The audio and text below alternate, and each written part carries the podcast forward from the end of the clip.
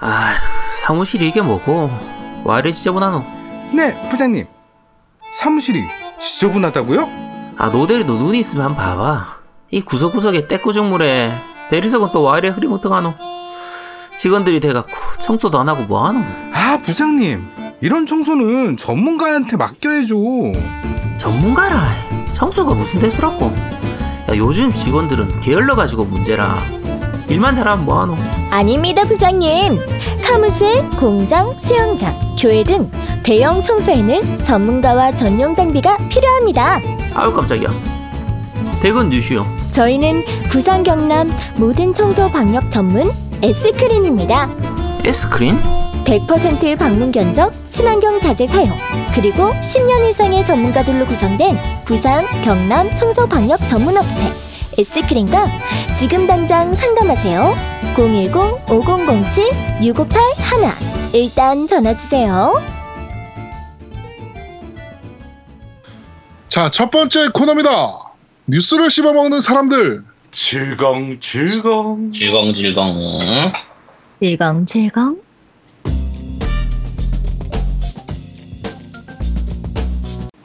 질겅질겅. 난 다른 여자 들어와 있는 줄 알았어. 그러게 어떤 아줌마지 싶었네. 아줌마지 싶었네. 자, 한 주간 있었던 다양한 콘솔 게임계의 뉴스를 전달해드리는 뉴스를 씹어먹는 사람들 코너입니다. 예.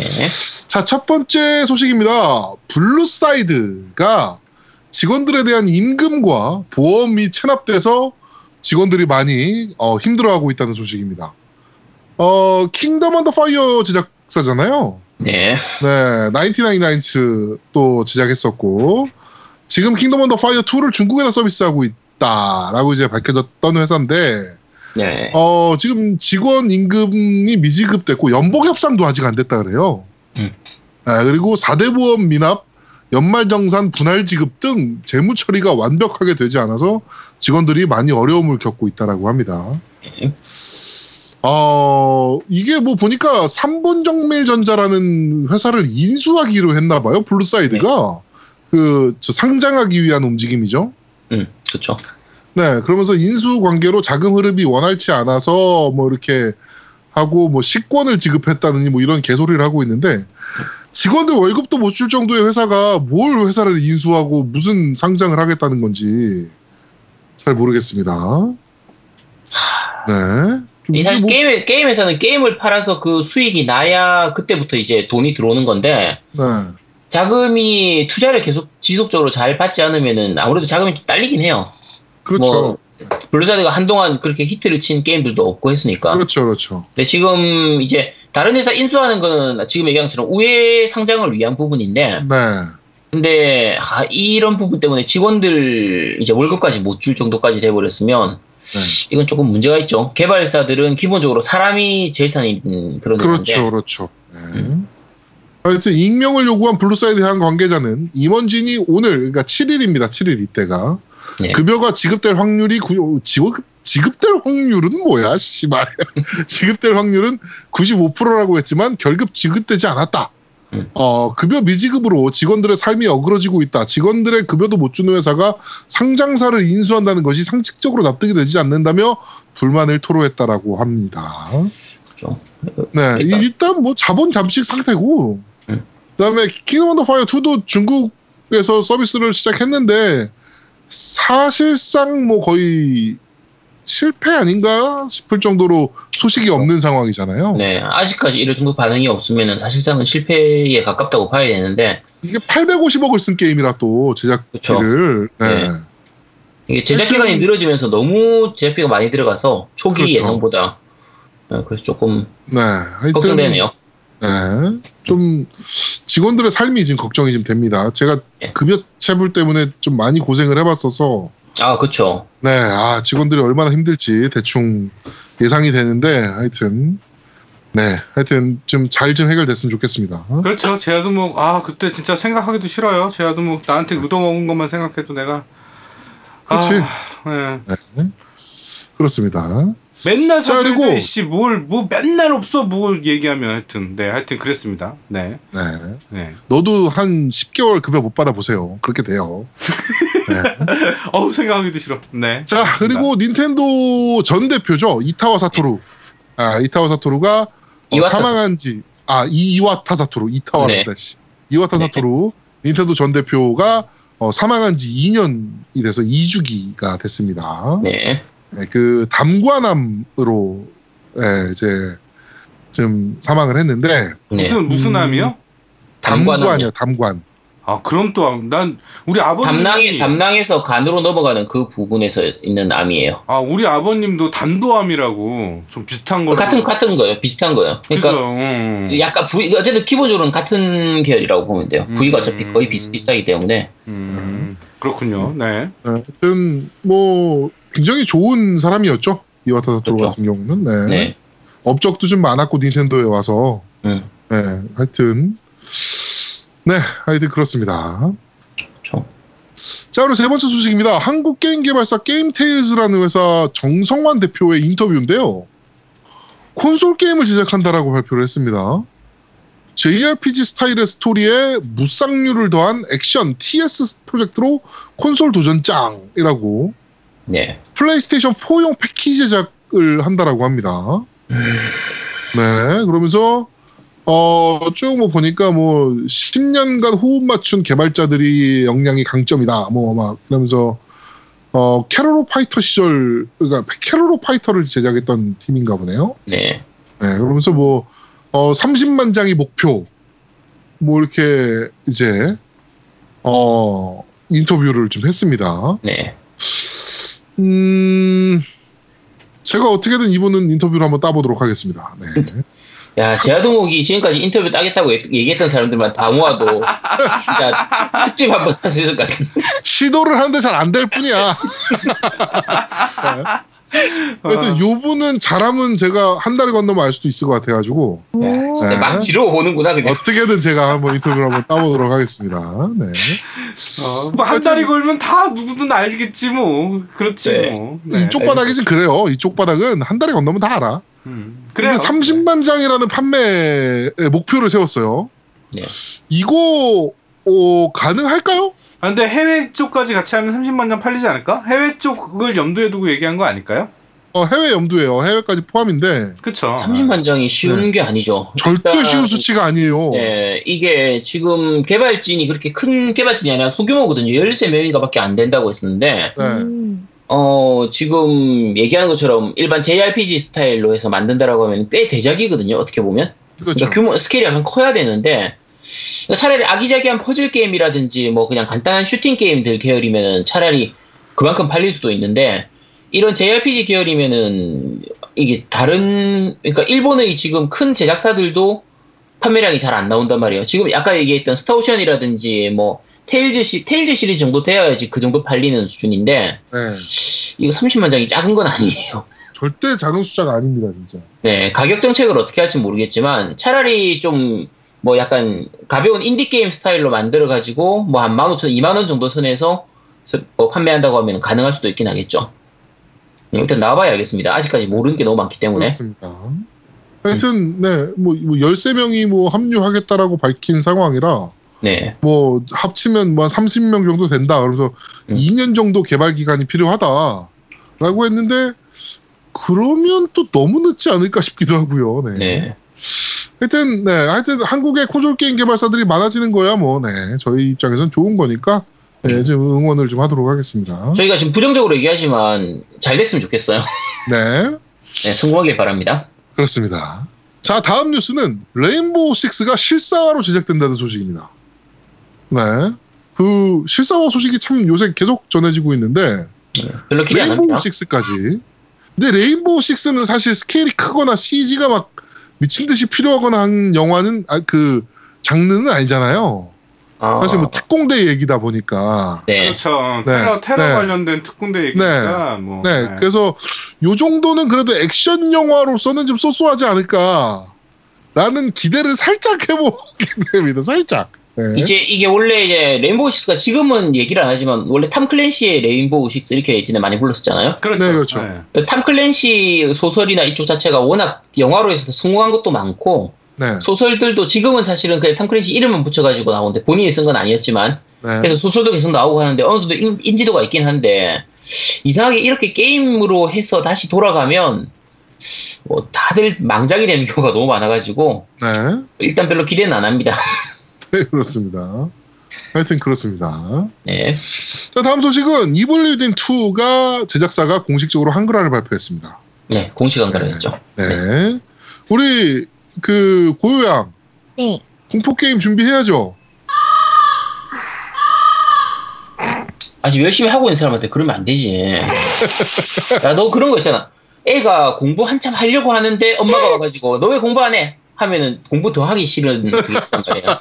지금 고현님이 그렇게 열심히 공포 게임을 지금 준비하고 있는데 거기다 네. 대고 자꾸 이렇게 얘기하면 더 하기 싫어지는 게 있으니까. 아, 미안합니다. 네. 네. 어, 고요 미안해. 네. 어, 내라고 한글화라니까 좀 더 편해질 것 같아서. 그렇죠. 네. 요즘 한글로 나오는 공포 게임도 많이 있으니까 음. 음, 어, 곧 아마 준비할 거. 이게 하고 나서 저것도 화이트데이도 한번 해야 되잖아요. 그렇죠. 네. 할 거 많아요, 진짜. 네. 네. 그렇습니다. 네. 네. 고요의 Evil Within 2 스페셜 많이 기대해 주시기 바랍니다. 네. 뭐죠? 네. 계속 늘어나는데 공포 뭐, 게임이? 왜 Evil Within 2는 꼭 해야지 이거는. 그렇죠. 와. 네. 일단 지금 콘솔조아님이 또 제공해 주실 거니까. 그렇죠. 네. 우리한테 제공 안 해주시더라도 고요한테는 제공하잖아요. 맞아요. 아 진짜 맞아요 그러고 있어. 아유 참. 근데 이블 위든 2는 어떻게 나올지 모르겠지만 공포 게임이라기보다는 고현님이 좋아하는 그 고어물로 보는 게 더 맞지 않나요? 뭐라고요? 맞아요. 공포감보다는 그렇죠. 네. 네. 네. 아무래도 그쪽 그 계열이다. 나중에 아마 그 이제 고현님이 특집을 하면 이제 장르를 나눠 가지고 고뭐 스플래시 이런 식으로 해서 딱딱 나눠가지고 네. 아마 고현님이 해주실 테니까 음, 네. 저희는 그냥 기대하고 있겠습니다. 네. 아 근데 여기서 제가 정확히 얘기하는데 고 그 고요가 gore를 좋아하지는 않아요. 그, 그 우리끼리 얘기해서 이렇게 gore 얘기를 하는 건데 맞아. 어 간혹 저기 그 고요 방송에 그 팬분이 어? 고어 게임 좋아하신다며요 썰으세요 막 이러고 막 그렇나 봐 좀 그, 맞아. 그런 그런 말은 좀 하지 마세요 우리 방송에서 우리끼리 얘기하는 거지 왜그 그렇죠. 어, 그. 고요 방송에 대고 그렇게 얘기하시면 곤란해요. 고요도 네, 아무리 좋아한다 그래도 솔직히 콘솔 좋아님 약게임?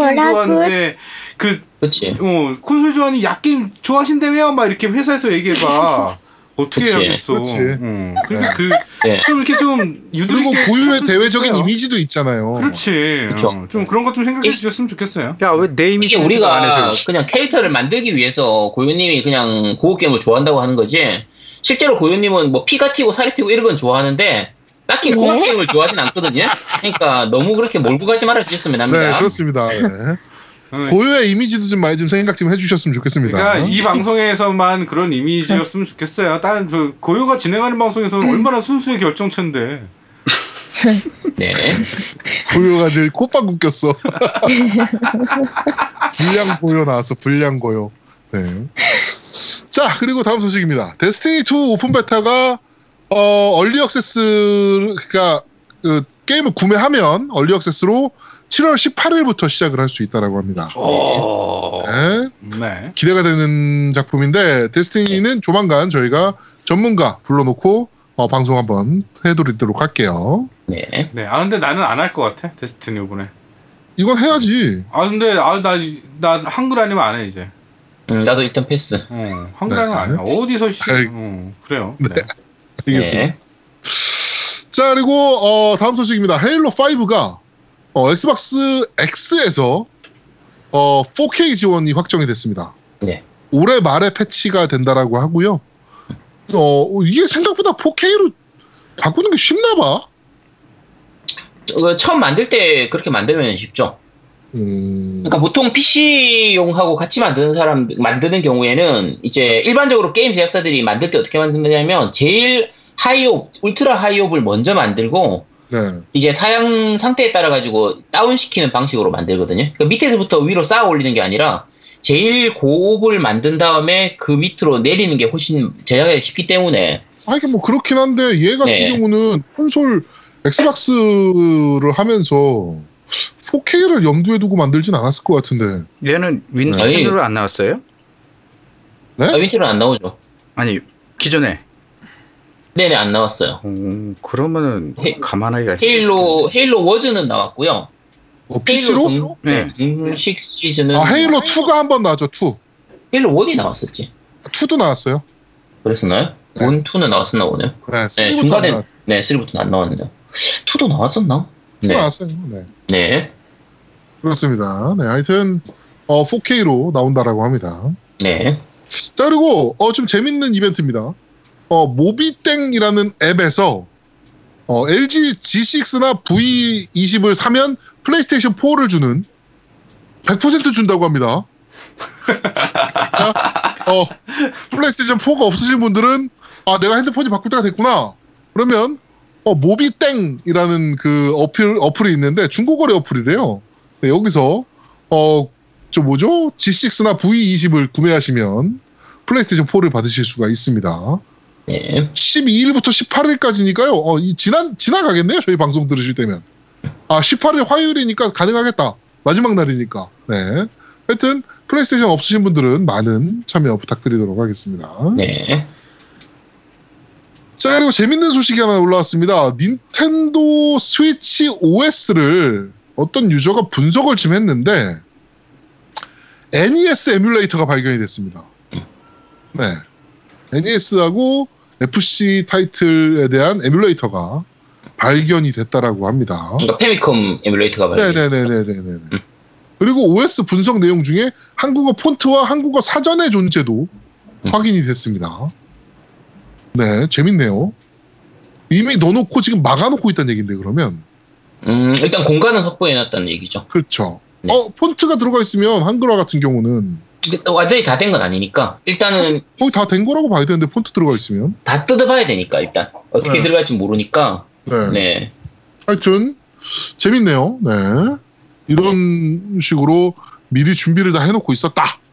네, 그렇죠. 곧 한, 어, 한국에도 발매하겠구나. 라는 생각이 좀 되는 소식입니다. 네. 우리 콘솔 주아님은 스위치 안 사셨죠? 네. 언제 사실 겁니까? 섬난 카구라 나오면 사실 겁니까? 네. 맞아요. 형. 뭐지? 자, 그래서 준비한 소식입니다. 섬랑카구라 타카기 PD가 인터뷰를 했는데 스위치로 여성을 느낄 수 있는 게임을 만들고 싶다. 라는 야, 이게 어떤, 말이에요. 이게 어떤 의미인지 콘솔이 조아님 설명 좀 해주시겠어요? 전 잘 이해를 못하겠던데. 맞아. 아, 저도 잘 모르고요. 이번에 그 조사하면서 대략적으로 이제 파악된 내용으로 미루어 짐작하면 네. 터치 스크린이죠. 네. 네네. 네, 스위치가. 그러면 이제 아무래도 이렇게 터치를 통해서 뭔가 서로 인터랙티브한 커뮤니케이션이 있지 않을까. 네. 뭐 이런 식으로 지금 준비 중이지 않을까. 이 진동도 음. 되나요, 스위치가? 뭐가요? 어, 진동 되죠. 진동. 진동, 돼요. 아, 진동 진동되죠? 돼요? 네. 어, 그럼 이제 진동도 같이 이렇게 주고받는 뭐 이- 있겠지. 음. 알면서 왜 이렇게. 네. 그렇다고 합니다. 네. 네, 그렇다고 합니다. 조아님의 예언이 얼마나 맞아 떨어질지 네. 네, 좀 지켜보도록 하죠. 이거 자이로스콥 기능도 돼요?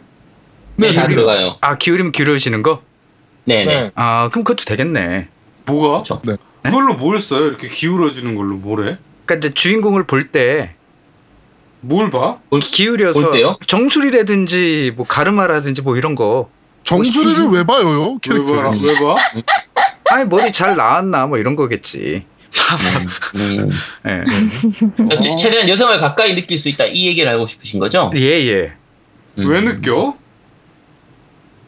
네, 다음 소식은요. 네. 다음 소식은 없고요. 없어요. 근주에 뉴스를 씹어 먹는 사람들은 여기까지 진행하도록 하겠습니다. 네. 자, 두 번째 코너입니다. 너 이거 들어봤어? 자, 게임 OST를 소개해드리는 너 이거 들어봤어 코너입니다. 지금 들리는 음악은 무슨 음악입니까? 네, 저기 콘솔 조아님이 이번에 너 이거 들어봤어는 다 준비를 하셨고요. 콘솔 조아님, 네. 예, 얘기해 주시죠. 아, 예. 지금 처음 들을 노래는요. 저희 네. 세대 때는 한 번쯤은 경험해봤을 그 성인용 게임의 OST였고요. 성인용 게임이요? 성인용 게임요? 예, 예. 그런 어. 게임이 있었어요? 네, 음. 그 성인이라는 게 야한 게 네. 아니고 그 성스러울 성인 뭐 이런 걸로 보시면 돼요. 아 네, 게임 제목이 뭐죠?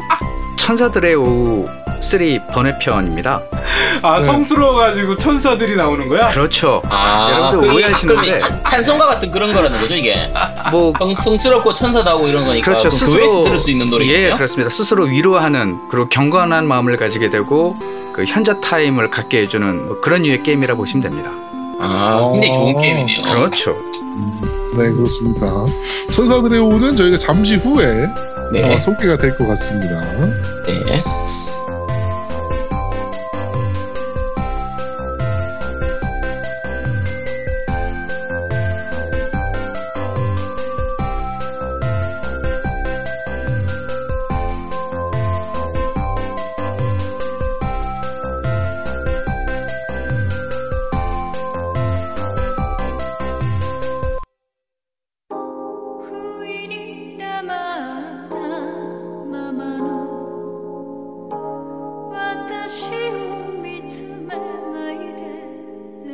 자, 그러면 이번 노래는 어떤 노래입니까? 자 이번 노래는 그 오렌지 길이라고요. 네. 네. 오렌지 로드라는 이름의 사실 애니메이션이 더 유명하긴 한데 네. 네. 영화도 되고 게임으로도 만들어져 가지고요. 아 근데 오렌지 로드가 게임이 있었어요? 나는 이 저기 애니메이션으로만 봐가지고 만화책이랑. 아, 예, 예, 게임으로 나온 적이 있었어요. 어, 아나 이거 너- 원래 너무 그림체가 이뻐가지고 좋아했었던 만화인데, 네. 이게 그 내용 자체가 그거잖아요. 그 그냥 일상적인 그런 연애 관련된 내용 아니에요? 오렌지 로드가. 그렇죠. 요 뒤로는 많았는데 사실 이게 그 남자 주인공이 우유부단하고 옆에서 여자들이 붙는 그런 연- 연애 게임, 연애 만화로서 그렇죠, 그렇죠. 정말 획, 획기적인 게임이라서 음, 획기적인 마- 획기적인 만화였죠. 만화였고 이게 노래가 OST가 너무 좋았던 맞아요. 정말 역대급 네. 막 전설적인 그 애니죠. 그렇죠. 네. 네, 네. 이 노래도 정말 유명한 노래고. 네. 그렇습니다. 네. 하나코 와단가요? 아 작가요? 네. 아, 그 아니, 작가님 아니, 네? 노래 부른 애가. 그건 잘 기억 안 나요. 노래는 여러 이거- 가수가 불렀었어요. 네.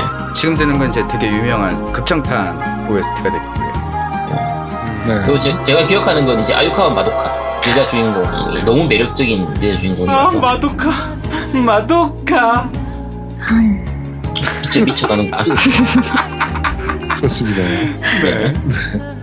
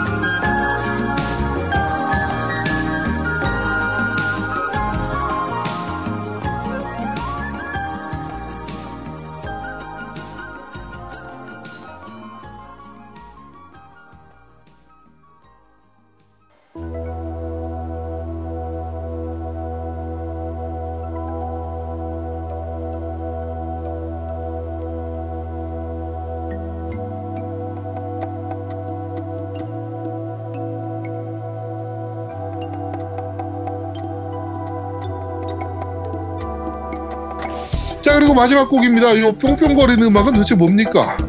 네, 이 음악은 정말 전설적인 제 인생 게임 중에 하나라고 말할 수 있는 원숭이 섬의 비밀 OST가 되겠고요. 좋죠. 제가 명작이죠 명작. 네, 중학교 2학년 때, 3학년 때 전교 5등 안에 들면 컴퓨터 사준다고 해가지고 미친 듯이 공부해가지고 사게 된 PC로 처음 해본 게임이었어요. 어... 그때 PC가 286AT? XT8 네. 있었죠? 네, XT80 있었는데 80였고 하드 네, 20메가 286이면 80죠. 네, 20메가바이트 하드 디스크에 VGA 비디오 카드. 어 VGA. VGA. 아. 예, 예. 그때 EGA보다 더 높은 VGA에다가 와. 사운드 카드도 AdLib. 네. 네. 네, AdLib 사운드 카드 달아놓고 한 500만 원 줬겠는데? 5.25인치에다가 3.5인치 디스크까지 다 장착해가지고 그걸 대학교 입학할 때까지 썼어요. 아, 진짜 지금까지 얘기한 걸, 얘기한 걸 한 줄 요약하면 내가 전교 5등 안에 들었었던 천재다. 아, 그 이후로 계속 500만 떨어졌어요. 원짜리 컴퓨터 를 샀다. 그래, 아니, 아니, 아니. 재벌이었다. 그때가 네. 80, 아, 90, 아, 88년, 89년. 그때기 네. 때문에 그렇게 생각보다 비싸진 않았고. 아니에요. 많이 286 비쌌죠. 엄청 비쌌어요. 에이, 그때 아니, 그 시절에는 그렇게 안 했다니까. 아니 제, 제가 딱 그 시기에 샀거든요. 저도 그 시기에 AT를 샀었거든요. 88, 아니, 89년도, 80년도 말이니까요. 제가 88년도에 샀었어요. 88년도에 AT를 샀었는데 그러니까 그때 얼마였어요? 그때는 그때는 VGA 카드를 못 달았어요. 비싸서. VGA 카드가 한 4, 3, 40만 원돈 했어요 그때 당시에. 그때 우리가 썼던 게 허큘리스 카드. 맞아, 그쵸. 그건 흑백이 아니었나? 흑백이죠. 흑백이요. 흑백. 응. 당연히 우리는 돈이 없어서 흑백으로 쓰고 미치겠네 또. 그리고 이런 저. 뭐지? 아까 저 애드립 카드도 나중에 제가 한 2, 3년 지나서 한 91년도, 92년도쯤 돼가지고 이제 그렇죠. 대만, 대만제 애드립 카드 좀 싸, 카드. 예, 싸게 그렇지. 나올 때 그때 겨우 샀었거든요.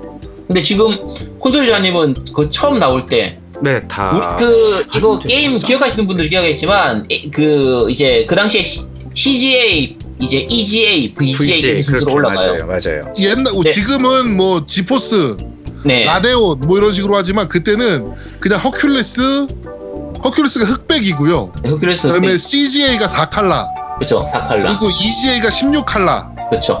네, 그다음에 VGA가 256 칼라. 맞아, 256이었던 거죠. 네, 이거였어요. 네, 네. 맞아요, 맞아요. 그때 당시에 그 프린세스 메이커를 하려면 VGA가 필요했었어요. 아, 네, 그렇죠. 그래, 그래 서 그 밑으로는 VGA를 못 했었거든요. 그러니까 사실 흑백으로 이제 EGA 게임까지를 하려면 그 당시에 SIMCGA라고 해가지고 그 유틸리티를 사용하면 emulation. 네 emulating 시키듯이 하면 원래 컬러 게임을 흑백화 시켜가지고 이렇게 하는 그런 프로그램이 있어서 그걸 써서 해- 그 게임을 돌렸었는데 그렇죠. 우리 같이 돈 없는 서민들은 이제 그렇게 하는 거고 이제 재벌들은 그렇게 안 하고 살았죠. 재벌들은 그냥 거죠. 네, 컬러를 보면 되지 왜 그거를 흑백으로 봐 이런 이랬던 시절이라 네. 아 정말 추억 돋네요. 그렇습니다. 네, 한 진짜 한 400, 500 들었을 걸? 그쵸 한500 정도 했을 거예요 그 시절이면. 그 시절로 500이면 물가 생각하면 지금 돈으로 한 5천만 원 정도? 아닌데, 그럴 리가 없는데, 그렇게 어? 안 비쌌어요. 아니요, 진짜예요. 진짜 그렇게 비쌌어요. 네. 네. 자, 네. 그, 그 시절 아시는 분들은 다 아실 거예요. 저희가 지금 이, 이 부분은 거짓말하는 거 아니에요. 진짜. 네. 진짜 그, 시절에 VJ, 시- VJ 카드 달고 지금 콘솔자님이 얘기하시는 사양이었으면 그 저희 아버지가 컴퓨터 그쪽을 하- 그 사업을 하셨거든요. 그래서 아, 이제 그때 가격을 알아요, 제가. 근데 그때 그 정도 가격이면 거의 한 4, 500 진짜 합니다. 작게 잡아도 한 350, 400 정도는 가거든요. 네, 일단 그렇습니다. 네. 그렇습니다. 하여튼 축하드립니다. 네. 네, 뭐 재벌인데 뭐 그 정도야. 그, 그, 하여튼 그때 나왔던 진짜 초명작. 그렇죠. 네, 루카스 아츠의 정말 초명작 게임이죠. 네. 야, 그러면 콘솔자님은 이거를 컬러로 즐기셨겠네요? 네. 와, 나는 야. 흑백으로 했는데. 당연히, 당연히 흑백인데. 아, 제가, 예. 제가 이것도 그렇고, 룸이라든지, 뭐, 매니악 맨션 이거 다 당연히 다 흑백으로 했죠. 했거든요. 네. 아, 이걸 다 컬러로 하셨어요. 와. 야, 야, 우리는 컬러뿐만이 아니라 소리도 들었대. 그러니까, 음. 야, 우리는 그냥 다 생명이었던 거야, 그냥. 네, 야, 그렇습니다. 네. 역시 대담한 콘솔이 조아님 네, 모셔놓고 제가 이렇게 누추한 방송에 모셔서 정말 죄송하다는 말씀을 좀 드립니다. 그래도 반성 좀 해. 어떻게 이런 또 이런 방송에 모셔가지고 야 내가 그래서 우리 집으로 모셔가지고 내가 이렇게 녹음 환경 해서 들으는. 네가 거지. 버르장머리가 없는 거야. 네가 녹음 장비를 바리바리 싸들고 콘솔 조아 형네로 갔어야지. 아니야. 이분이랑 나랑은 좀 생활 수준이 비슷해. 어? 그냥 그렇기 때문에 어 우리는 거의 그런 그런 사이는 아니야. 음. 그럼 야 그냥 너가 언제 녹음할 거라고 미리 한 일주일 전에만 얘기해놨으면 콘솔 주아님이 집에 녹음실 하나 만들어 놨어. 그렇겠지. 그럼 너 몸만 가서 하면 됐는데. 그렇지. 아, 와, 참, 네. 그렇습니다. 근거 없는 모방은 좀 자제해 주시고요. 네. 네, 죄송합니다. 내가 그랬네. 네. 내가 참 죄송해요. 네, 네. 하여튼 어. 뭐 원숭이 섬의 비밀까지 이렇게 들어봤습니다. 네, 어, 너 이거 들어봤어 코너는 여기까지 진행하도록 하겠습니다. 네. 네. 자 마지막 코너입니다. 그런데 말입니다. 콘솔이 조아의 순수의 시대. 본 코너는 아주 리얼 19금으로 미성년자는 청취를 삼가해 주세요. 특히 정신적으로 미성숙한 성인들은 숨어서 청취 부탁드립니다. 감사합니다. 빠밤. 자 허전해서. 어, 이번 코너 듣기 전에 아마도 경고문을 들으셨을 겁니다. 네. 다시 한번 말씀드립니다. 19금 코너니까 이번 코너는 네. 어, 미성년자분들은 최대한 청취를 삼가해 주시고 정신적으로 덜 성숙하신 성인들도 최대한 청취를 숨어서 잘 들으시기 바랍니다. 네. 숨어서 숨어서 들어야 돼 이렇게 원래. 네. 아, 숨어서 들어야 돼요. 아, 그래? 그럼요. 어, 얼마나 그렇길래 나는 몰라. 난 뭔 게임인지도. 자 이번 코너는 우리 콘솔 조아님께서 이번 이런 그 코너를 하나 만들어 달라 네? 특집을 한번 하자 뭐야? 라고 요청을 강력하게 해주셔서 저희가 준비한 코너입니다. 네. 네 어떤 코너입니까? 아, 예, 사실 이제 사실 정정부터 해야 될 것 같고요. 네. 얼- 얼마 전에 그 오늘 할 특집 그 사실 강제로 활동받았잖아요. 네? 네? 이 카톡방에서 이거 하세요 네. 하고 약간 강제로 저 떠밀었잖아요. 이걸요? 그럼요. 누가요? 어허이. 여튼 아니 그래서 뭐냐 제가 물어봤을 때 순수의 게임이라고. 그래서 네. 저는 그때만 하더라도 뭐 Playroom이나 뭐 Little Big Planet, 뭐 Loco Roco, 레고 이런 시리즈 이런 것들 그쵸. 전체 이용가 게임인 줄 알고 네. 그 순수의 게임이 뭐냐라고 제가 이제 아제트님께 여쭤봤잖아요. 네, 그러니까 제가 그런 게임을 생각하고 순수한 게임을 해달라고 했더니 콘솔 주아님이 이런 게임을 준비하셨잖아요. 예, 그래서 저는 이제 어떻게 해석을 했냐면 아 하다 보면 마음이 순수해지는 게임이구나. 그렇죠. 예, 그러니까 하다 보면 현저탐이 오는 게임. 아까 말씀드렸듯이 그런 성인 네. 게임. 근데 정말 저는 억울한 게 왜 네. 내가 하필 이걸 해야 되냐? 라는 거예요. 네 그래서요. 그래서 이제 말씀해 보세요. 저는 이 방송이 시사나 네. 뉴스 다큐멘터리 같은 게 방송이 아니잖아요. 네 그렇죠. 그렇죠. 어, 저희 예. 예능 예능 이죠. 네. 네. 네. 실제 예능 프로그램 보더라도 정말 용감한 사람이 막 담력 테스트하거나 번지 점프하는 거 정말 재미 하나도 없잖아요. 네 그렇죠. 겁 많은 사람들이 담력 테스트하는 거 보는 게 더 재밌고요. 네. 그렇듯이 아, 이 방송에서 제아두목님 같은 진짜 약겜 전문가보다는 저 같은 순수한 사람이 이런 야한 게임을 다루는 게 더 재밌을 것 같다라는 MC들의 판단이 있었다. 아니에요. 저는 그렇게 봅니다. 자 저희는 무한도전을 표방하고 있고요. 네. 저희 네. 방송은 무한도전을 표방하고 있고 네. 무한도전 보시면 네. 굉장히 다큐멘터리하게 갈 때도 있어요. 그런데 다큐- 재미를 그렇죠. 재미를 추구할 때도 있지만 그럼요. 다큐를 추구할 때도 있어요. 오늘은 다큐를 추구하는 편입니다. 네. 아, 이게 아. 제가 저 콘솔이 조아님 말씀하시는 걸 들으니까 정말 제가 그 청취자분들한테 사과드리고 싶은 부분 생기네요. 네. 제가 오덕이 아니라고 얘기하면 저런 느낌이겠구나. 아니 잠깐만 하나만 아, 여쭤볼게요. 예. 아제트님 본인이 네. 오덕이라고 생각하세요? 아, 제가 아니라고 생각했었는데 지금 콘솔이 조아님 얘기하시는 걸 들으니까 오덕이 정말 가슴 가슴 깊이 반성을 해야겠다는 느낌이 들어요. 그러니까 오덕 커밍아웃 하는 거냐 그럼 지금? 아니 뭐 그냥 수도 있겠다. 아이 그리고 사실 우리 노우미님이나 예? 제아동님도 게임 전문가가 아니지만 아님에도 불구하고 게임 방송하고 네. 우리 목소리 이쁜 고윤님 게임 잘 몰라도 이렇게 하는 게 다 이 예능 아니에요. 잘 모르는 사람들이 그러니까 어떻게 제가 풀어내느냐. 말씀드렸잖아요. 예능도 다큐화 될 때가 있어요. 무한도전 보시면 아시겠지만 하지만 MC가 바뀌는 있단 말이에요. 그렇다고 MC가 바뀌는 건 아니잖아요. 네? 네. 여튼 저는 그렇게 판단했고요. 네. 네. 네. 솔직히 가슴에 손 얹고 저는 스트레포커라는 게임 하고요. 네. 천사들의 옷을 그 번외편 네. 딱요 두 개만 제 평생 해봤어요. 아 진짜로. 그 두 개 빼고 다 해보셨다는 아니. 그거 두 개만 해봤어요. 딱 미국 쪽, 알겠습니다. 일본 쪽. 그래서 저는 네. 이제 이번 방송을 통해서 한 두 가지 정도는 꼭 성취하려고 마음 먹고 왔고요. 네. 첫째는 저를 엉큼하고 저질스러운 이미지를 만드는 이 페르소나를 깨고 네. 지난 시간에 나왔죠 페르노, 페르소나에 대한 그 용어요. 그리고 이제 정작 본인들은 그 뒤에 숨으려고 하는 프레임도 깨고 마지막으로는 예, 이 푹집에서 아주 그냥 폭망시켜가지고 네. 두번 다시 저를 부르지 않도록 네. 이렇게 하는 게 제 두 가지 목표가 되겠습니다. 제가 봤을 때 오늘 준비하신 분량으로 봤을 때 다음 주에 출연하셔야 되고요. 네. 아니 아니. 다 다음 주까지 갈 수 있지 않을까 싶기도 하고요. 나 오늘 네. 새벽 야근 잡혔다고 뻥치고 나왔어 안 돼 안돼. 대박. 네. 아 예 그럼 이제 서론으로 들어가서 네. 예, 보통 인터넷에서 이런 얘기 있잖아요. 키스를 글로 배웠다고. 네. 예, 제가 글로 배운 그 약겜 내용을 좀 전달해 보도록 해보겠습니다. 네. 사람이 저런 거 있잖아요. 그 계속적인 그 뭐라 그래 거절은 거절이 아닌 것이다. 뭐 부정이지 있잖아요. 부정. 계속적인 부정은 그러니까 강한 계속적인 긍정이다. 부정인 건 부정이 아닌 거죠. 그렇지. 네. 강한 긍정인 거지. 어. 어떻게 어떻게 키스를 글로 배워? 씨 말이 되는 소리를 해야지. 그러니까 지금 그 상황이라고 내가. 그거는 우리 난 고유 모르는데 같은 그냥 케이스가 한다고. 얘기를 해야 되는 거죠. 예, 음? 하여튼 네. 이제 처음 키스를 들으시는 글로 배우고 그러니까 네. 아, 다시 음? 예, 서로 들어갈게요. 자, 일- 일단, 일단 콘솔 전에 한번 시작해 보시죠. 네. 네. 우선 이제 용어 정리가 필요할 네. 것 같은데요.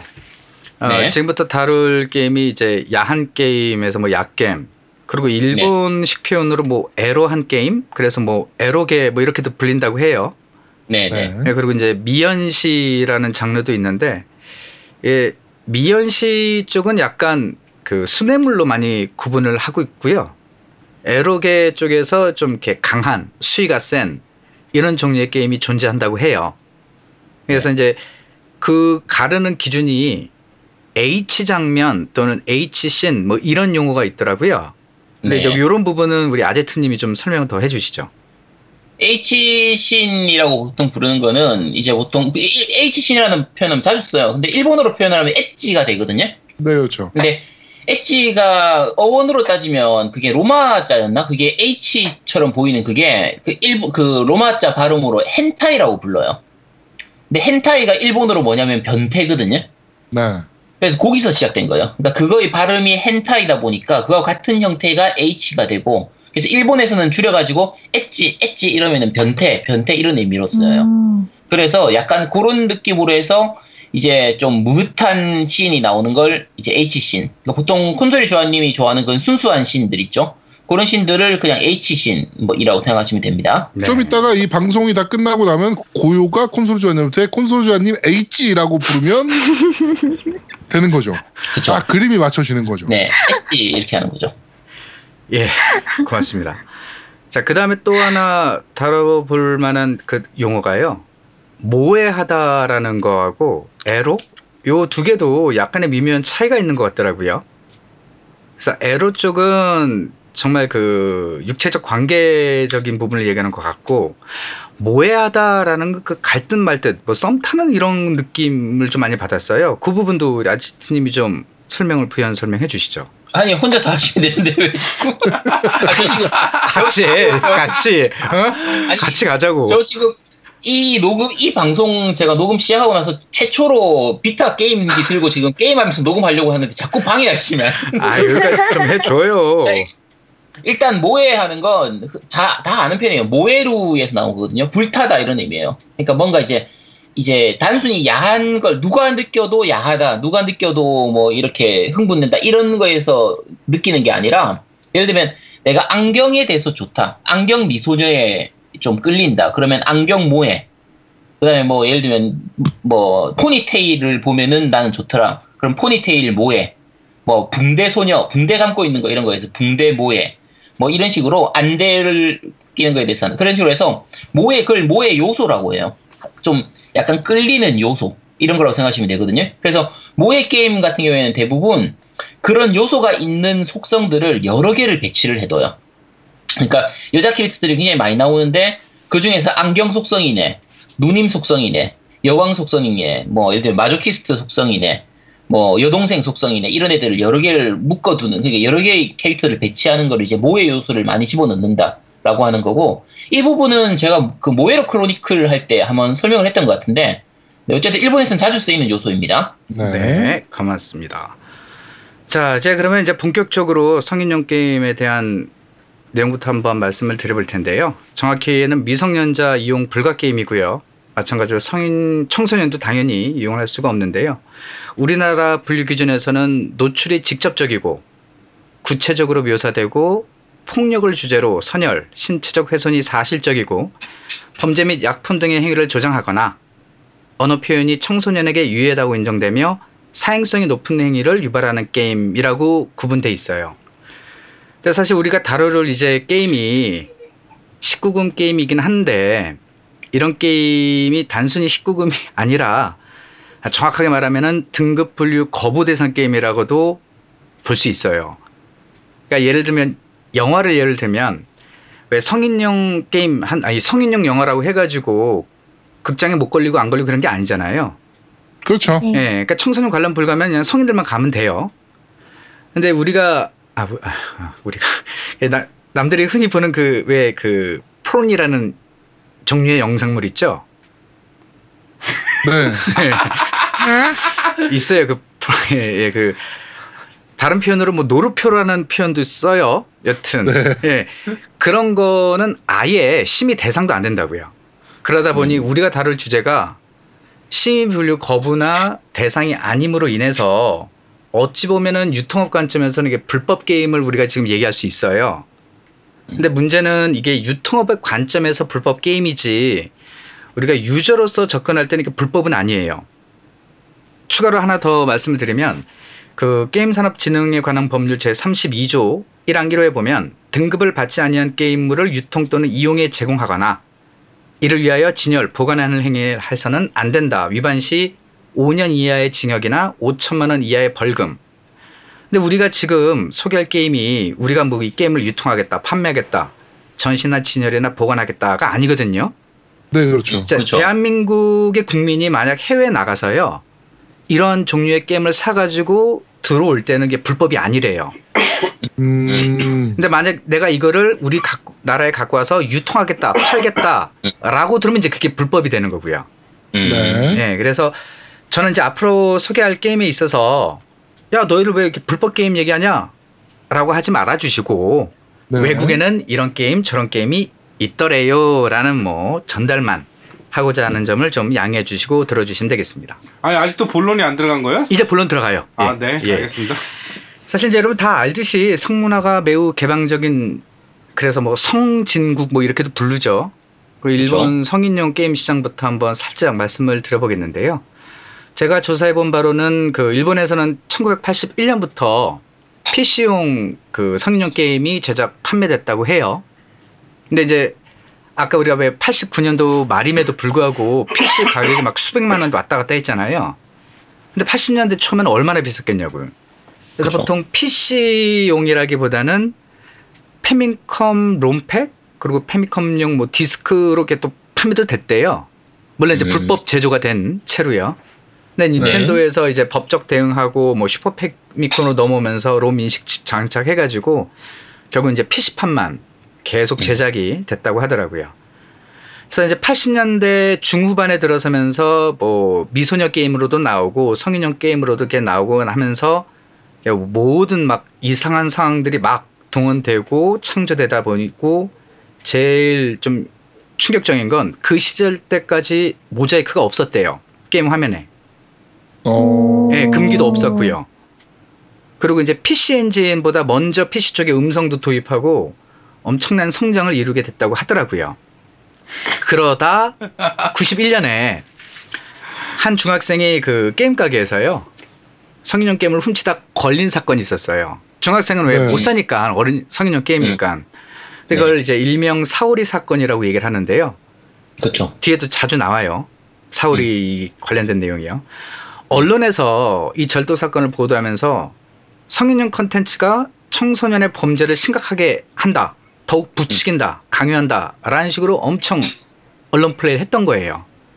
이러면서 이제 일본 자체 내에서 사회적 이슈가 되고 그때 이제 게임 제작사하고 뭐 대표 막 회사도 쳐들어가고 집도 쳐들어가서 막 압수수색하고 막 구속까지 다 됐대요.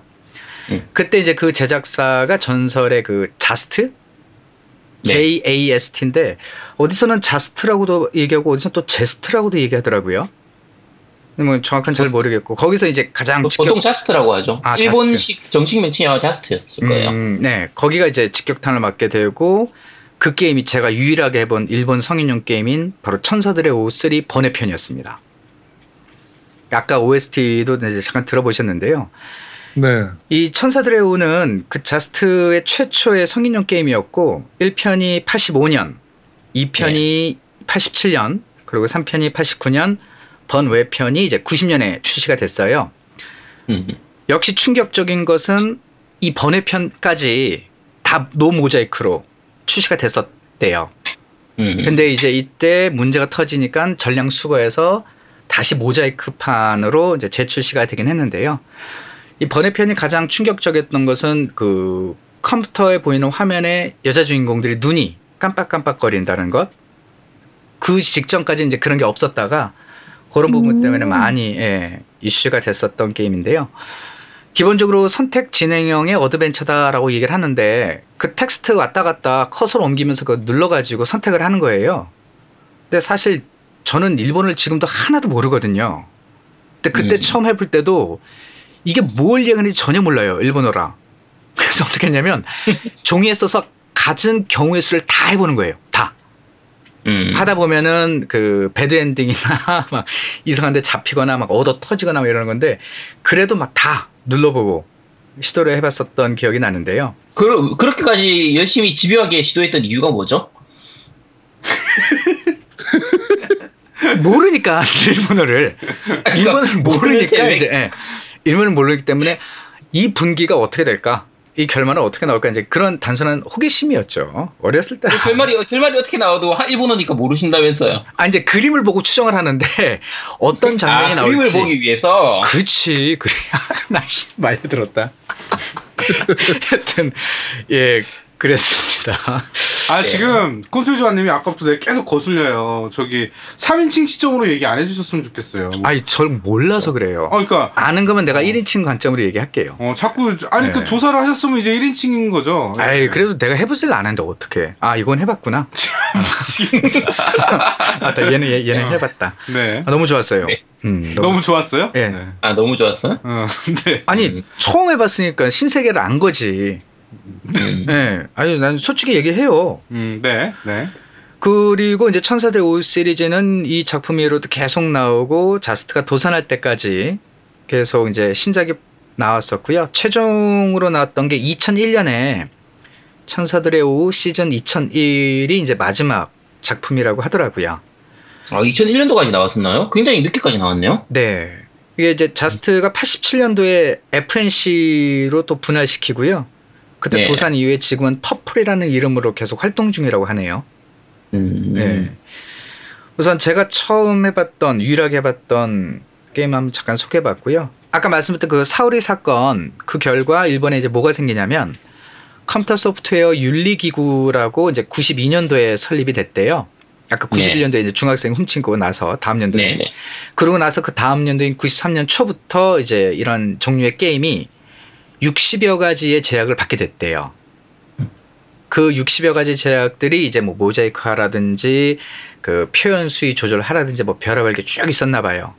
그 이후 게임 제작사 대표들이 일본에 있는 제작사 대표들이 정기적으로 그 윤리위원회 모임에 참석해서 어떤 게 바뀌었는지 뭐 어떻게 해야 되는지 뭐 이런 식으로 다 논의가 됐는데 이런 것들이 또 점점점 어느 정도 느슨하고 완화됨에 따라 2002년도쯤에 또 다시 한번 야 이거 더 세게 수위 조절해야겠다라고 하면서 또 다시 강화가 됐대요. 그래서인지 음. 이제 2002년도쯤에 생긴 건요. 미성년자가 성적 대상으로는 돼선 안 된다. 그래서 이제 그때 한참 미국에서 일본 게임 계획 왔다 갔다 하는데 너무 심하다. 아동에 대해서 오해할 수 있는 부분이 너무 심하다. 뭐 이런 식으로 얘기 나면서 계속 문제 제기하다 보니 이제 그런 법률들이 만들어졌나 봐요. 근데 일본의 제작사들이 이 법률로 또 어떻게 피해 갔냐면 그냥 화면에서 보면은 18세가 아니야. 응. 근데 설정에는 막 200살, 300살, 몇천 년 산 사람 뭐 이런 식으로 나오게 해버렸대요. 아니면은 음, 요게 나오고 나서 많이 나왔던 게 게임 시작할 때 그 문구가 나와요. 이 작품에 등장하는 캐릭터는 모두 18세 이상입니다. 네, 그런 식으로 깔아버리고 문구가 나와요. 네, 나오곤 누가 봐도 초등학생인데 설정상 25살이에요. 이런 그다음에 이. 학생이면 안 되기 때문에 고등학생인데 누가 봐도 고등학생이고 고등, 고등학생 교복을 입고 고등학교를 다녀요. 근데 설정상 2년 꿇어서 그런 거라서 18세 이상이에요. 뭐 이런 식으로 통- 심의를 통과하는 거죠. 그리고 저도 이걸 조사하면서 알았는데 웬만한 게임들의 등장이 아 그 장소적 배경이 학교가 아니라 학원으로 묘사되더라고요. 음, 그래서 이제 학교면은 이제 그런 좀 뭐라 그럴까 아 우회할 수 있는 이런 부분이 별로 없어서 학원으로 이제 이름을 바꿔버리고 아까 말씀하셨다시피 뭐 재수 삼수 이런 식으로 해가지고 설정을 그냥 맞춰버리는 이런 경우도 많이 있었다고 하더라고요. 그렇죠. 그래서 이제 어찌됐든 일본 쪽의 이런 성인용 게임의 시장이 90년대 중반부터 이제 점점점 커지다가 2000년 초를 정점을 찍고 지금은 조금 하향되고 있는 추세라고 해요. 예, 그리고 또 그럴 이유가 2000년대에서부터는 이제 인터넷 보급이 활발해지고 그로 인해서 불법 복제라든지 그 대체제 같은 것들이 많아서 판매량이 예전 같지는 않았다라는 얘기를 하더라고요. 네. 그렇죠. 근데 또 그걸 곰곰이 생각해보니까 그럴 수도 있는 게 사실 이런 쪽 성적 호기심이 가장 활발할 때가 사실 중고등학생들이잖아요. 그렇죠. 성인 돼가지고 뭐 이런 거 별로 없으니까 그때만큼은. 근데 정작 그렇죠. 그 게임을 콘솔이 콘솔이 자님 같은 분 아니면 보통 성인 되면 이런 게임 잘 안 하죠. 네. 그래서 아이 까먹었잖아. 들어오지 마요.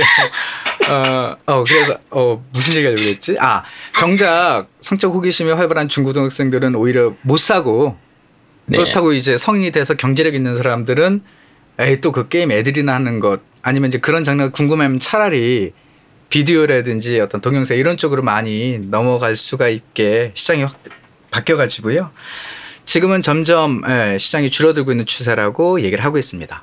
네. 네, 이제 그러면은 본격적으로 한번 시대별로 대표작을 좀 알아볼 텐데요. 아 이제 본격적인가요 이제? 네, 아, 이제까지는 그. 일본 성인 게임 시장의 배경을 그냥 아주 간략하게 훑어봤고요. 아 20분 지났네요. 네. 예, 이제 80년대부터 90년대, 2000년대, 2010년을 거쳐오면서 어떤 게임들이 있었는지 한번 다뤄보도록 할게요. 네. 혹시 고현님, 제가 그 여기 남자 MC 분들 아저씨들한테 보낸 거 형님들한테 보낸 메일 받으셨나요? 저는 못 받았어요. 못 받았어요? 그럼 되게 심심할 텐데. 보낼 수가 없겠더라고 내가 아, 보내려고 그래? 했는데 보낼 수가 없겠더라고. 이거 우리 딴지 게시판에 올려가지고 그거 네. 보면서 네. 들으시라고 할 건데. 아 그런가요? 예. 네. 네. 뭐 그럴 거긴 할 건데 어, 생각보다 수위가 높은 게임들도 좀 있어서 그래요. 아. 보호합시다. 예, 예. 저기 그냥 그러려니 들어주세요. 네, 예. 자, 콘솔 우선- 저런 분이에요. 네. 예, 저 배려를 하죠. 예. 아, 최초의 그 성인용 게임으로 추정되는 게임이요. 1981년도에 야구권이라는 게임으로 허드슨 소프트에서 출시를 했대요. 허드슨에서. 가위바위보. 네. 어. 그 보시면 알겠지만 제가 보내드린 메일 보시면 알겠지만 그림이 그 애들이 그냥 그림 그린 그런 수준의 아주 조악해요. 그래서 사실 네. 이건 게임이라기보다는 판명으로 나오지는 않았었고요. 네. 일본의 컴퓨터 잡지 별책 부록에 끼어서 배포됐던 프로그램 중에 하나라고 하더라고요. 자, 아무래도 80년대는 이제 아. 프로그래밍 언어가 기계어다 보니까 프로그램 입문서에 이런 프로그램 저런 프로그램 몇 개 끼워주면서 이제 거기에 나갔는데 이게 그렇게 인기가 많았었나 봐요. 그래서 83년, 아, 그러니까 아. 2년 뒤에, 아 3년 뒤에 그 블럭 깨기 게임이랑 함께 휴팩 시리즈로 게임팩으로 나와서 그때 당시 3,200엔 정도 발매를 시작했다고 하더라고요. 음. 근데 이제 이 게임 방식은 되게 단순해요. 말 그대로 가위바위보를 해가지고 이기면 내가 이기면 이제 상대방이 벌칙을 받는 그래서 탈의를 하게 되는 부분인데요. 우리나라에도 이런 게임이 정식 발매된 적이 있었어요. 2007년 아, 어, 네. 그래요? 2007년에 예, AK 커뮤니케이션즈라는 데에서 일본에 아, 예. 아 올스타 야구권 오, 네, 예. 아, 이거 아시네. 저는 이번에 처음 알았어요. 여기 소라오이 나온다 그래가지고 그러니까 음. 저도 몰랐는데 그때 일본에서 활동 중인 그 아이돌 9명 다 등장시키고 아이돌 예. 음, 아이돌. 아, 이거 네. 보도 자료에 나왔던 제 보도 자료에. 네네. 예, 거기서 네. 보도 자료에. 그리고 네. 예판까지 했는데요. 예판 내용은 일본에도 없었던 매뉴얼. 그리고 네. 등장하는 네. 그 아이돌 사진이랑 프로필까지 해서 postcard 9장. 그런 네. 알찬 구성임에도 불구하고 소비자 가격이 3만 8천. 오. 샀었어요. 네. 그래. 뭐 전혀 이런 쪽 내가 관심이 없었으니까 몰랐지. 여튼 이런 게임이 이제 우리나라에도 정식 발매되긴 했습니다. 이거 아마 안 한 글이었겠죠. 뭐안 그렇게 한글화 될 필요도 별로 없는 게임이고 그렇죠. 실제 야구권 같은 경우에는 그 플스 원 아, 플스 때는 안 됐고 세턴으로 나왔던 걸로 기억하는데 세턴이나 그 PCNG나 이쪽에서도 많이 나왔었어요. 음, 야, 야구권이 간단해요. 그냥 가위바위보 하는 거예요. 가위바위보. 그렇죠. 가위바위보. 그냥 가위바위보 해서 지면은 옷을 벗는 그런 거죠. 음. 그러면 이제 내가 이기면 저 여자애들이 옷을 벗고 내가 지면 내가 옷을 벗고 어머 야해 아 그냥 야. 그 자리에서 벗는 거예요? 혼자 스스로? 아무도 없는데? 네, 콘솔자님은 그렇게 했다고. 합니다. 아니. 제가 얘기한 거는 이 조리편, 그러니까 내가 하고 있는 주인공 얘기를 하는 거였는데 아, 콘솔자님은 좀 특이한 걸로 아. 즐기셨네요. 아니 저는 네, 어쨌든. 없어서. 네. 네, 콘솔자님은 그랬다고 합니다. 아. 방에서 혼자 문 잠그고 혼자 옷을 벗으면서 게임을 하는. 자, 자, 어쨌든 야구권이 그런 게임인데 이게 그 그렇게까지 야하진 않아요. 사실 이제 국내에 유통된 것만 봐도 알겠지만 그 그냥 가벼운 소프트한 느낌, 그러니까 많이 벗어도 수영복 입은 정도까지만 벗는 거기 때문에 그렇게 많이 하진 않습니다. 그래서 콘솔 자님이 좀 실망해가지고 안 사셨을 거예요. 네. 네. 그- 자, 그 다음으로 소개될 게임은요. 1년 뒤에 Night Life, 밤 생활 뭐 이렇게 직역될 수 있겠죠. 네. 라는 최초의 상업용 성인 유틸리티가 출시를 하게 되는데요. 그 네. 보시면 그 검은색 화면에다가 하얀색으로 이렇게 남자 여자 두 사람 있는 거 보이시죠? 네네. 예. 여기 이제 발레하는 모습인가요? 네, 뭐 그렇게 보시면 돼요. 이게 최초의 스- 그 성인 유틸리티가 되겠는데요. 음. 제작사가 무려 코에이예요. 네. 와. 웨이. 코에이. 네. 이 프로그램은 원래 이제 부부들의 그 밤 생활을 위한 지침서 같은 것으로 되게 네. 교육적인 내용이에요. 그리고 여성의 음. 배란일 계산이라든지 그에 맞는 네. 적절한 체위를 알려주는 이런 유틸리티 프로그램으로 출시가 됐대요. 어머 야해. 예. 그런데 이제 코에이는 이걸 계기로 해서 아지트님 아시겠지만 그 스트로베리 포르노 시리즈라는 일본 최초의 성인 게임 시리즈를 이제 발매하기 시작했대요. 아, 코에이가. 그랬어요? 예, 예. 예. 근데 왜 아제트는. 어 아제트는 알고 있다고 생각하면서 얘기하세요? 다 아셔. 모른 척 하시는 거지. 아, 전 전혀 몰랐었는데요. 예. 그래서 네. 코에이가 결국 그 성인용 게임의 장르를 열었다라고 할 수 있을 정도로 평가받는 작품이 됐고요. 음. 이 작품이 계기가 돼서 다른 게임사도 있거든요. 거기서도 이제 네. 성인용 소프트웨어를 본격적으로 만들어냈다고 하더라고요. 그래서 뒤에 음. 보시면요. 여러분 잘 아시는 팔콤도 나오고요. 애닉스도 나오고요. 뭐 별의별 유명한 게임사가 다 이때 시점에 게임을 성인용 게임을 만들기 시작했다고 합니다. 네. 그 다음에 소개해드릴 게임이 이제 마찬가지로 코에이에서 만든 단지 처의 유혹. 83년도 작품인데요. 여기서 말하는 단지가 그 사람 사는 동네 단지를 얘기한다 보시면 돼요. 아파트 단지. 네네. 예, 네. 코에이 최초 성인용 프로그램이었던 그 직전에 그 탄력을 받아가지고 아예 게임으로 만들어냈고요. 이 작품 처음부터 그 전략 게임에 초점을 두고 만들었던 네. 취지가 있었고 거기에 맞는 이제 수익 모델이라는 평을 또 들었다고 하더라고요. 음. 그 내용은 그 단지처, 그 단지에 있는 유부녀나 여대생을 상대로 음, 그 CD를 파는 거죠? 예, 예, 어, 고맙습니다. CD를 판매하는 내용으로. 네. 아, 그렇지. 그래. CD를 네. 판매하는 내용인데요. 그렇죠. 마찬가지로 그 커맨드 입력 방식의 어드벤처이지만 RPG 요소도 있다고 하더라고요. 그래서 네. 이제 당시로서는 완성도가 높은 게임이고요. 성인용 RPG의 최초작이라고도 평가를 받는 게임이라고 합니다. 특히 이제 배드신에서는 RPG처럼 그 1대1 대결 모드도 있고 나름 긴장감도 있다고 해요. 잘못하면은 그 여장 남자를 만날 수도 있고요. 이상한 사람 만날 수도 있는 이런 부분까지 다 반영을 했고 그런 긴장감도 있는 나름대로의 훌륭한 게임이었다고 합니다.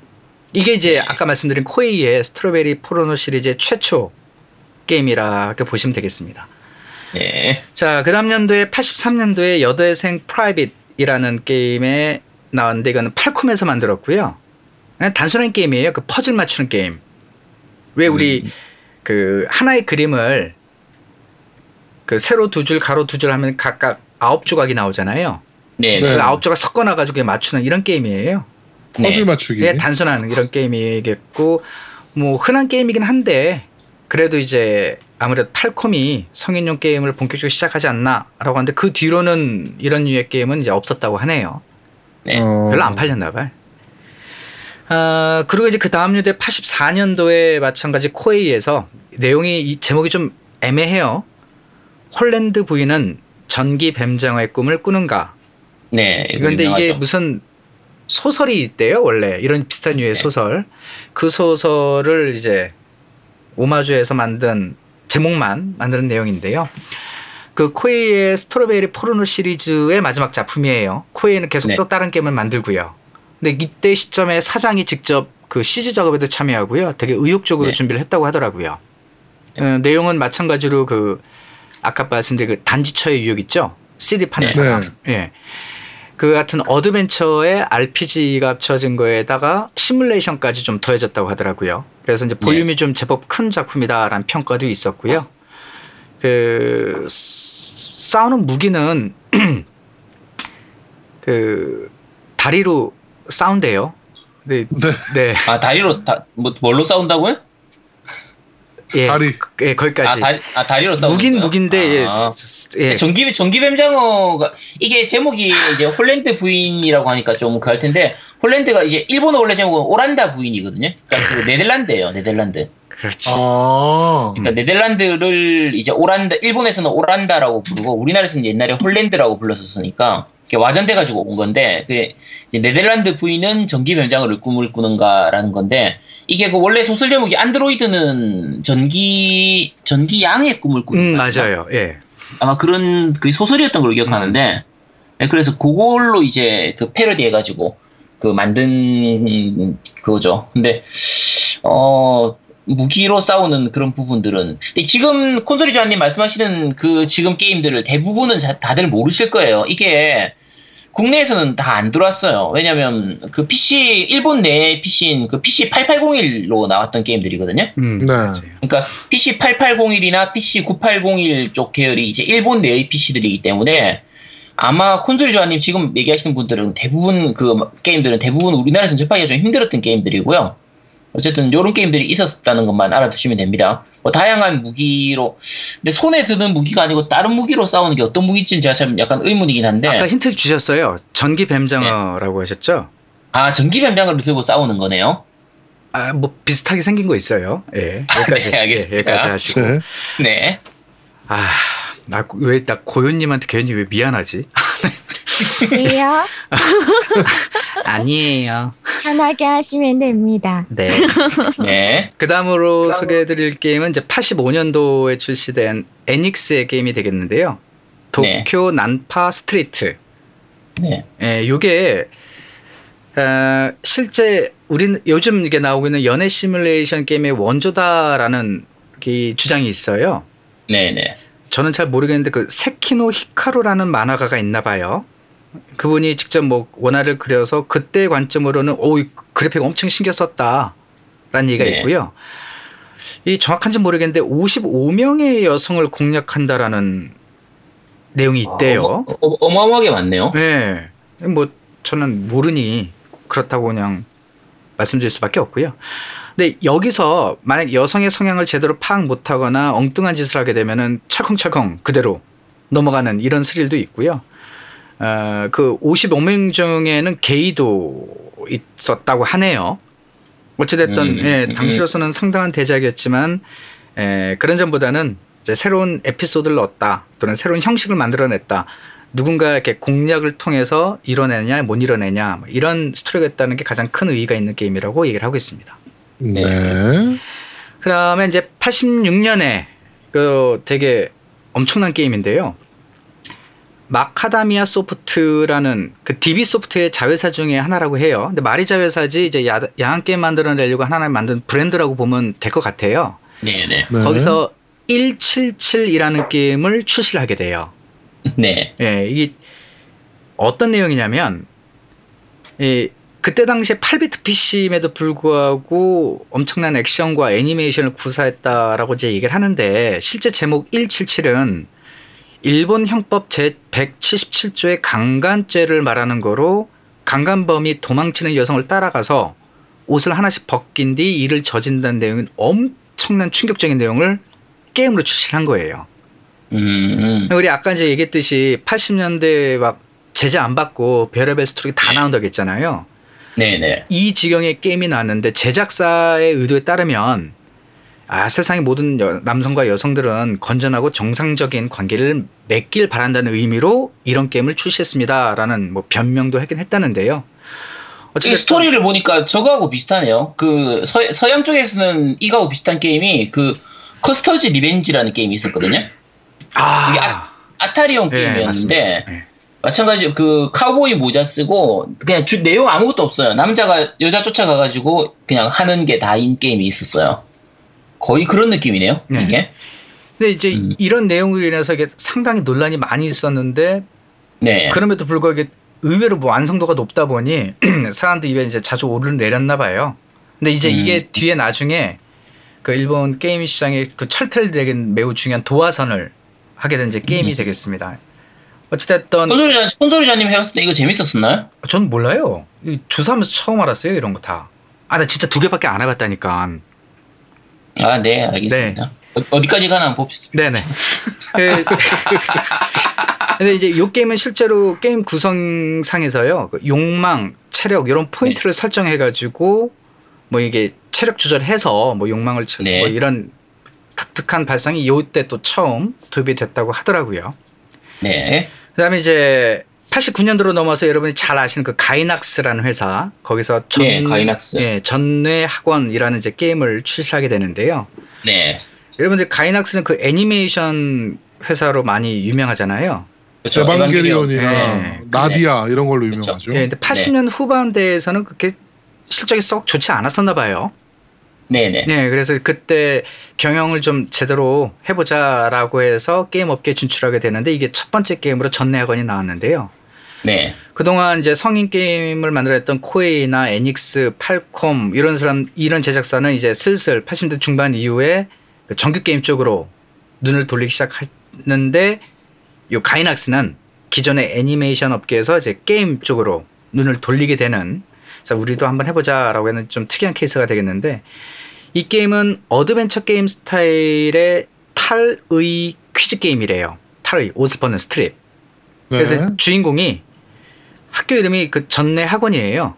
거기 안에 돌아다니면서 상대 만나면 그 퀴즈 내 가지고 정답률이 뭐 80% 넘어가면 상대 옷을 벗는 그리고 이제 신체 부위를 그때 여기저기 클릭을 하면 반응을 하는 리액션이 있는 이런 게임이었다고 하더라고요. 이 게임은 그 MSX로도 나왔기 때문에 국내에서도 해보신 분 있을 거거든요.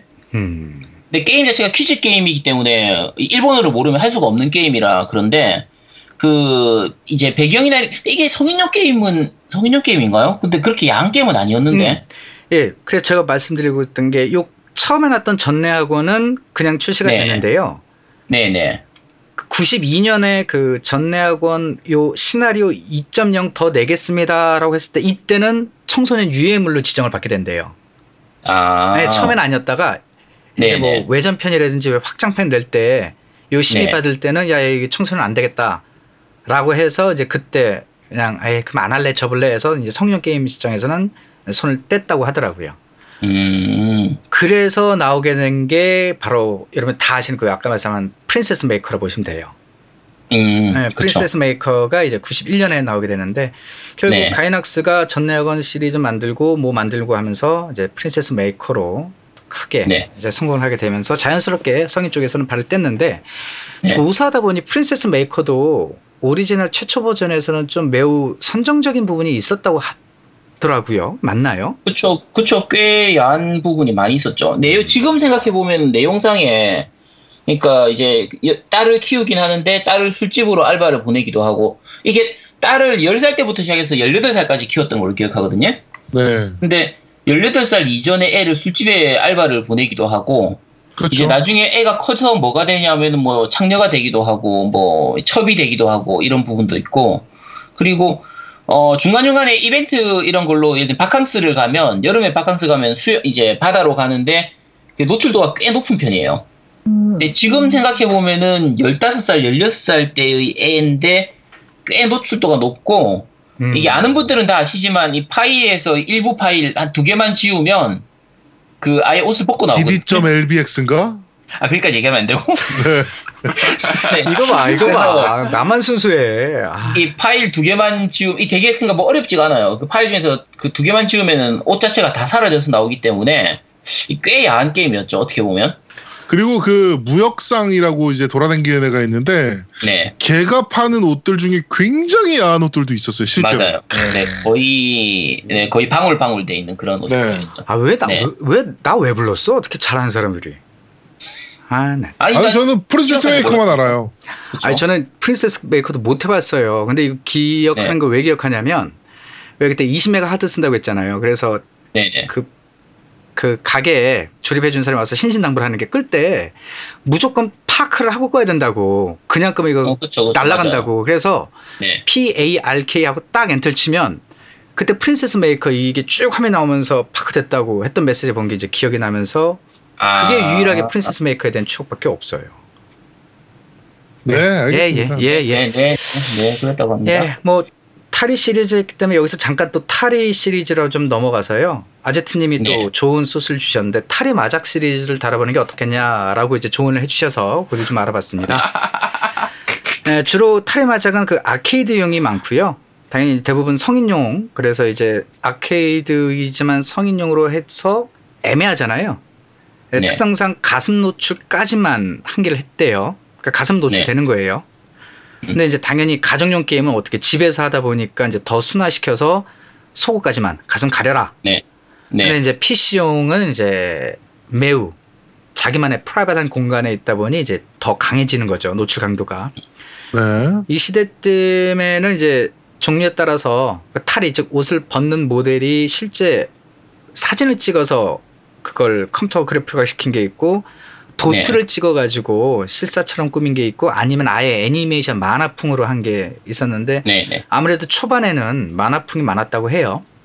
90년대까지는 나름대로 일본에서 오락실 수입에 좀 큰 축을 담당했지만 심의가 강화돼 가지고요. 아케이드용으로 이제 점점점 어려워져서 현재로는 그 PC 쪽으로만 명맥을 유지하고 있는 수준이라고 합니다. 네. 어, 대표적으로는 Super Real 마작 Seta라는 회사에서 만들었고요. 87년부터 99년까지 쭉 엄청나게 네. 많은 시리즈를 갖고 있더라고요. 네. 아케이드 마작 게임이라고 보시면 되겠고 87년도에 P1, 그날부터 P2, 네. P3 쭉 해서 P7까지. 그 다음은 네. 이제 P8이 해야 되는데 VS라는 이름으로 해서 총 이제까지 8편이 등장을 네. 했다고 합니다. 이것도 그냥 보면요. 다 애들이에요. 그냥 캐릭터는. 그쵸, 학생들이죠, 네. 그래서 이런 부분들이 이제 또 나왔었고 저는 깜짝 놀란 게 이 플레이스테이션이나 닌텐도 이런 쪽으로도 이런 유의 게임이 나왔었다는 걸 이게 조사하면서 처음 알았어요. 그 중에 하나가 어, 닌텐도 닌텐도 쪽이나 플스 쪽은 이제 노출 수위는 되게 낮은 편이에요. 음, 거의 없어요. 그러니까 그런 걸 이- 처음 네. 알았다니까. 여튼 네. 아제니트 아제트니 제트 형님 때문에 많은 거 이번에 배웠습니다. 예, 여튼 아이돌 작사 스치파이라는 게 이제 92년도에 출시돼서 네. 2010년까지 또 시리즈 쭉 나왔는데요. 갈포스 이 이가 애니메이션 이름인가요? 갈포스? 글쎄요. 아 몰라서. 근데 그 건스미 스케치는 알아요. 이거 애니메이션이잖아요. 그 네, 맞아요. 예, 거기 작가가 직접 그림을 그렸대요. 그래서 되게 그림이 이쁘고 인기도 많이 끌었던 타리 마작 시리즈라고 예, 손꼽힌다고 하네요. 네. 네. 아유, 그- 아유 우리 까놓고 합시다 그냥. 노민인 씨그 갈- 바쁘긴 한데. 애니에요. 그 꽤 유명한 작가예요. 그리고 이게 그 지금 마작 시리즈 얘기하시는데 국내에서는 사실 마작 룰을 잘 모르는 경우가 많기 때문에 음. 네. 이제 마작이 많이 안 퍼졌는데 일본에서는 마작이 굉장히 국민 게임이거든요. 굉장히 많이 하고 마장이라고 해서 이제 마작 두는 그런 이제 우리나라로 치면 기원 같은 그런 것들도 많이 있고 어 마작을 많이 하기 때문에 게임으로도 마작이 많이 나와요. 많이 나왔고 나왔고 이게 그 지금 얘기하시는 부분들이 이제 결국은 마작을 해서 마작에서 이기면 상대방이 옷을 벗는 게임인데 초기 원래 마작은 4인용으로 하거든요. 4명이서 하는 건데 초기에는 이게 시- 그 기술이나 이런 부분들이나 화면에서 표시하는 게 좀 어렵기 때문에 1대1 마작을 많이 했었고요. 이제 중반 이후 90년대 중후반 이후부터는 이제 사, 4명 4인 마작도 다 가능하도록 되는 방식으로 좀 이렇게 돼서 전체적으로 많이 발전된 편이었고요. 어, 이게 아까 얘기한 것처럼 결국은 그 탈의 시리즈거든요. strip 포커라든지 strip 테트리스처럼 탈의 시리즈이긴 한데 어, 많이 벗진 않았어요. 많이 벗진 않고 많이 벗는 게 나온 건 이제 나중에 뒤에 엘프 쪽에서 나오는 것부터 많이 벗기 시작했고 그 전까지는 되게 소프트했기 때문에 그 슈퍼패미컴이라든지 플스용으로도 많이 나왔었죠. 음, 네, 그렇습니다.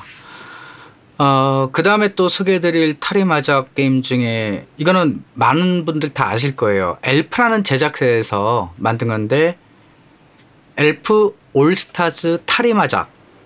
그러니까 엘프에서 만들었던 게임에 나왔던 여성 캐릭터들을 이렇게 쭉 등장시키는 게임이라고 해요. 총 네. 3탄까지 나왔고요. 2000년에 1편이 나왔고 그때 이제 RPG처럼 맵이 있어서 맵상에서 주인공을 이렇게 움직이면은 거기 도착을 해서 이렇게 마작을 하게 되는 1편에는 총 34명 정도가 이제 출전을 하고요. 2편이 이제 2001년에 출시가 되게 되는데 그때는 약간의 기본적 게임 시스템이나 룰 이런 것들은 따라오지만 탈이 이벤트가 바뀌면서 네. 예, 뭔가 좀 더 신선해졌다고 하더라고요. 그러니까 예전에는 왜 before, after 딱 나오는데 2편부터는 before에서 after 가는 과정을 보여주는 이런 게 이제 음, 애니메이션화 됐다라고 이제 보시면 네. 될것 같아요. 네. 그리고 이제 3편은 좀 꽤 지난 시간이 나왔어요. 5년 뒤인 2006년에 탈의마작 네. 3편이 나오게 되는데 이때는 게임 시스템도 좀 달라졌대요. 각 장소에 3명의 남자, 3명의 여자가 기본적으로 있고 거기에 네. 남자 캐릭터 선수 방문을 해서 싸우는데 만약 자기보다 점수가 떨어진 남자가 있으면 이제 그 자리로 대신 들어가는 뭐 이런 시스템이라고 하더라고요. 네. 예, 이런 게 요거 완성도 완성도가 상당히 높았어요. 음. 이게 지금까지 나온 타- 그 마작 게임을 다 통틀어도 이 엘프 올스타 마작 3가 굉장히 완성도가 높거든요. 음, 마작 게임으로서의 완성도도 되게 높고 뭐 굳이 타리가 아니라고 해도 전 타리는 별로 신경 안 쓰고 게임을 했었는데 그게 한 번 한 번에 다 가는 게 아니라 그리고 이제 내가 점수 차이를 많이 내서 적을 그러니까 적을 이기면 이제 그냥 한 번에 많이 벗고 만약에 아슬아슬하게 이기면은 옷을 조금만 벗고 이런 부분도 있고 음, 그 마작의 설정을 되게 세세하게 할 수 있었어요. 그러니까 보통 우리가 마작하면은 동장, 서장, 북, 그 남장, 북장에서 이렇게 원래 동장에서 시작해서 남장으로 끝나는 게 일반적이잖아요. 그렇죠. 네, 근데 이제 그걸 동장, 반장으로만 할 수도 있고 이제 각 설정상 예를 들면 뭐 이제 여러 가지 리치 쓰는 방식이나 뭐 여러 가지 조작 그 보통 우리가 고스톱이 동네마다 룰이 다 다른 것처럼 이 마작도 룰이 다 다르거든요. 음. 네, 그런 룰도 세세하게 좀 조정을 할수 있고 해서 음, 음, 마작으로서의 완성도가 되게 높은 게임이었어요. 음. 이 게임. 아 근데 나는 그 마작이라는 그 자체 룰을 몰라가지고 예전에 아 마작 굉장히 재밌어요, 정말. 그 아제트님 얘기하시고 저기 다 말씀하셨지만 마작 관련된 양 게임들이 많이 있었어요 의외로 네네. 그래가지고 그걸 하고 싶은데 룰을 모르니까 못하는 거야 그런 그치. 게 되게 많았거든 저도 잘 몰라요. 제가 본 유일한 마작 게임은 그 같은 거 두 개 찾아가지고 짝 맞춰서 없애는 거 있죠. 아 그거는 보통 상하이나 그 사천성 이렇게. 예, 예, 뭐 그런 거 그런 거 그런 거만 해봤어요. 네, 그, 네, 그 마작 말고. 음. 나중에 다음에 부산 내려오면 제가 가르쳐 줄게요. 집에 마작이 있으니까. 아, 네. 예. 어, 집에 마작이 있어요?